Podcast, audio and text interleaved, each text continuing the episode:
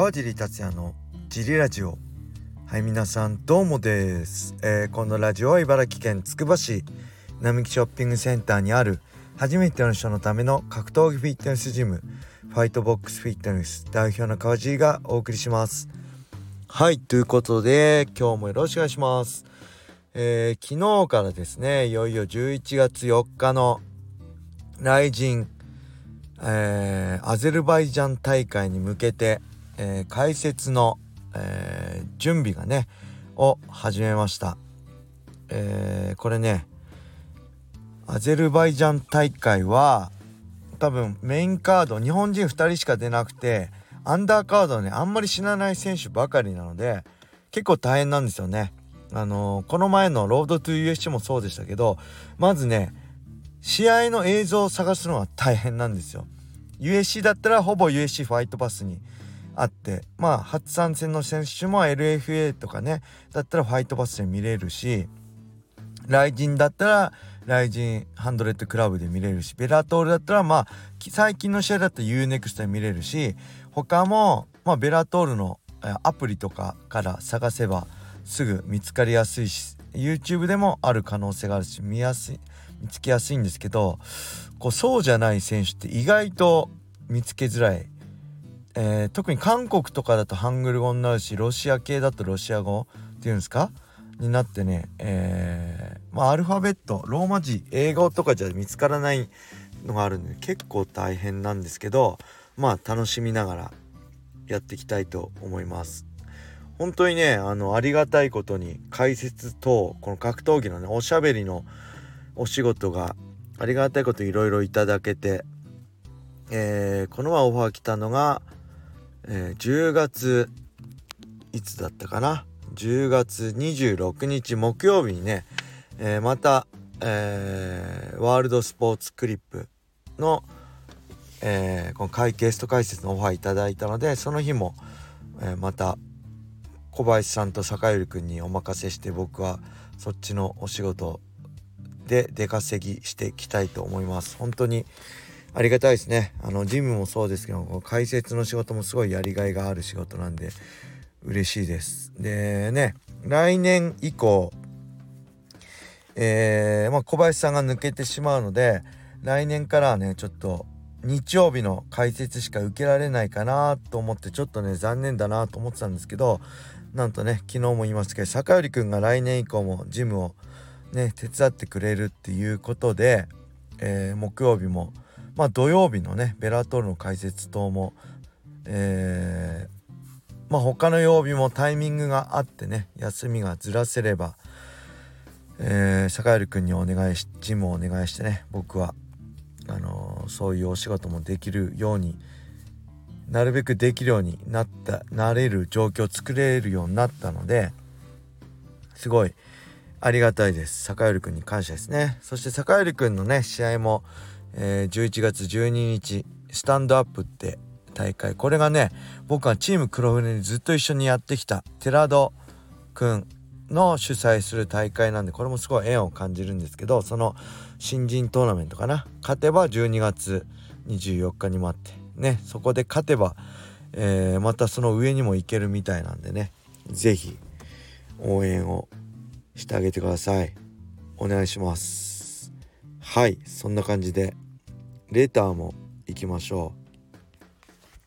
う。まずこちらです。川尻さんこんにちは。パンク坂本です。先日アジア大会の柔道の団体戦を見てふと思ったのですが現実的ではないですがもし MMA で男子3階級女子2階級で国別対抗戦をやった場合どこの国が強いと思いますか？また川尻さん的な日本代表メンバーもしよければ教えてください。よろしくお願いします。はいありがとうございます。これ面白いですね。国どこだろう？ダゲスタンはね強いんですけど女子が多分ないんでダゲスタン無理ですよね。やっぱアメリカとか、まあ、ブラジルになっちゃうんですかね。ブラジルかアメリカだと思いますね。はいそして日本人3階級男子3階級女子2階級これがね階級が分かんない難しいんですけど勝手に階級まで作ってしまうとしたら代表メンバーまあ階級で言えば3階級であればヘビー級ですよね一番ありえんのは。ヘビー級はまあ須田オ選手か上田幹夫選手なんですけど、まあ、MMA の実績で言えば須田オ選手でしょうね。はい、でまあ中量級、えー、まあライト級になるんでしょうかね。世界的スタンダードウェルター級かライト級で言えば中量級ライト級。誰でしょうね。ライト級まあ青木真也じゃないですかね。うん。まあ個人的にはあのライト級70キロ。まあ青木は1のライト級70ではないんですけどライト級のトップで言えばまだね青木真也が強いのかなって個人的には思ってますね。軽量級これがどこ行くか難しいんですけど、まあ、最軽量級フライ級だとしましょう。まあこれ間違いなく堀口教授ですね。バンタム級でも堀口教授でいいんじゃないでしょうか。はいそして難しいのがね女子なんですよ。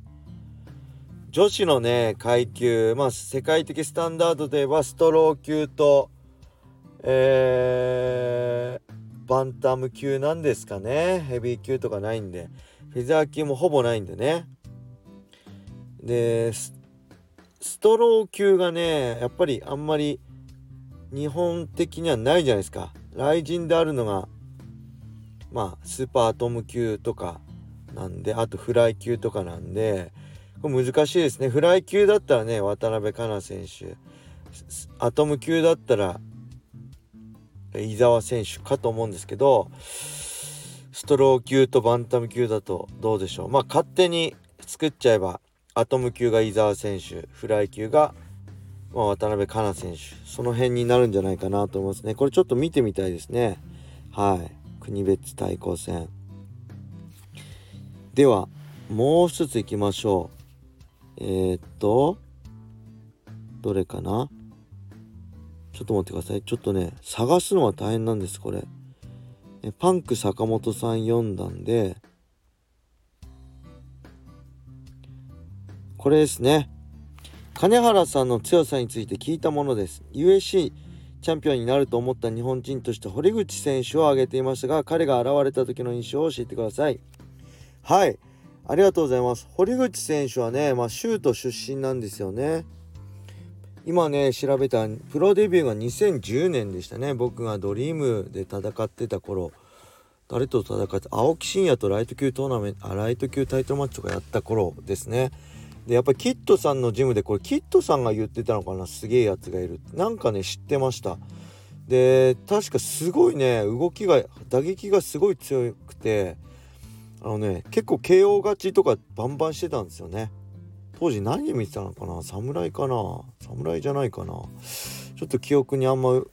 詳しく覚えてないですけどで確かあの上田選手に負けちゃったんですよね。でそっからあのまた勝ち続けて、えー、扇久保とのシュートのタイトルマッチで勝ったんです。扇久保めちゃくちゃ強い。僕一緒に練習したから扇久保の強さめちゃ知ってるしめちゃくちゃ強かった。扇久保が最後ね完全に心折れて、えー、リアネキットチョークかなんかで負けてたんですよ。それ見てねまあ強えなと思ったしえー、っとその後あれですね。石渡選手にも勝ってるんですよね。VTJ で。でそこから USC 行ったのか今ちょっとあれ見たけど。もうね飛び抜けてましたね日本の実力は。石渡君もねもうめちゃくちゃその頃から強かったし、うん、でそっから USC ってねあのー、タイトルマッチ12345戦ですよ。5戦でタイトルマッチまで行ってまだ20代前半ですよねこの頃。でそこからねあのー、アメリカントップチームに移籍してクレイジービーを辞めてでそ USC から雷神に戻ってきてっていうキャリアなんですけどもうね物が違ったイメージですね。このシュート新人王だったかな取った頃から。で上田選手が勝ったのびっくりしましたね。はいそのぐらい動きがちょっと他の選手とは別な感じがしてもう間違いなく強くなるしまあシュートのチャンピオンは間違いないけど、まあ、トップに行くだろうなって感じはしてました。まあ USC 行った時もあのー、トントン拍子でデメトリアス・ドンストンのタイトルマッチまで行って、えー、でそこその時はねまだ日本でいたんですよ。でそこからやっぱりアイマリカントップチーム行って、えー、どんどん強くなってたんで、まあ、本当今行ったらね USC でもチャンピオンになれるんじゃないかなってなれるとね個人的には思ってますね。ただ年齢的なことがあるから今何歳ですか？堀口選手。ちょっと待ってください。今調べますね。堀口選手は今ね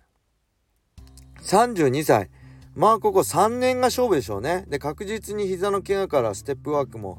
あのできなくなってそれで弱くなったとかじゃなくてで戦い方を変えて今はね組をあまだいぶ組の比重が多くなってきたんでそういう意味でも今が一番油が乗ってる時期だと思うし年齢的にも技術的にも。前はね打撃だけだったのはアメリカントップチームで組み技もしっかり世界で世界のトップになってると思うんでここ23年ちょっとね USC じゃなくても世界のトップとしてねの堀口選手をすごい期待しちゃいますね。はい。そんな感じです、えー、レターがね結構あるんですけどどしどしお待ちしております。そんな感じで終わりしたいと思います。皆様良い一日を。またね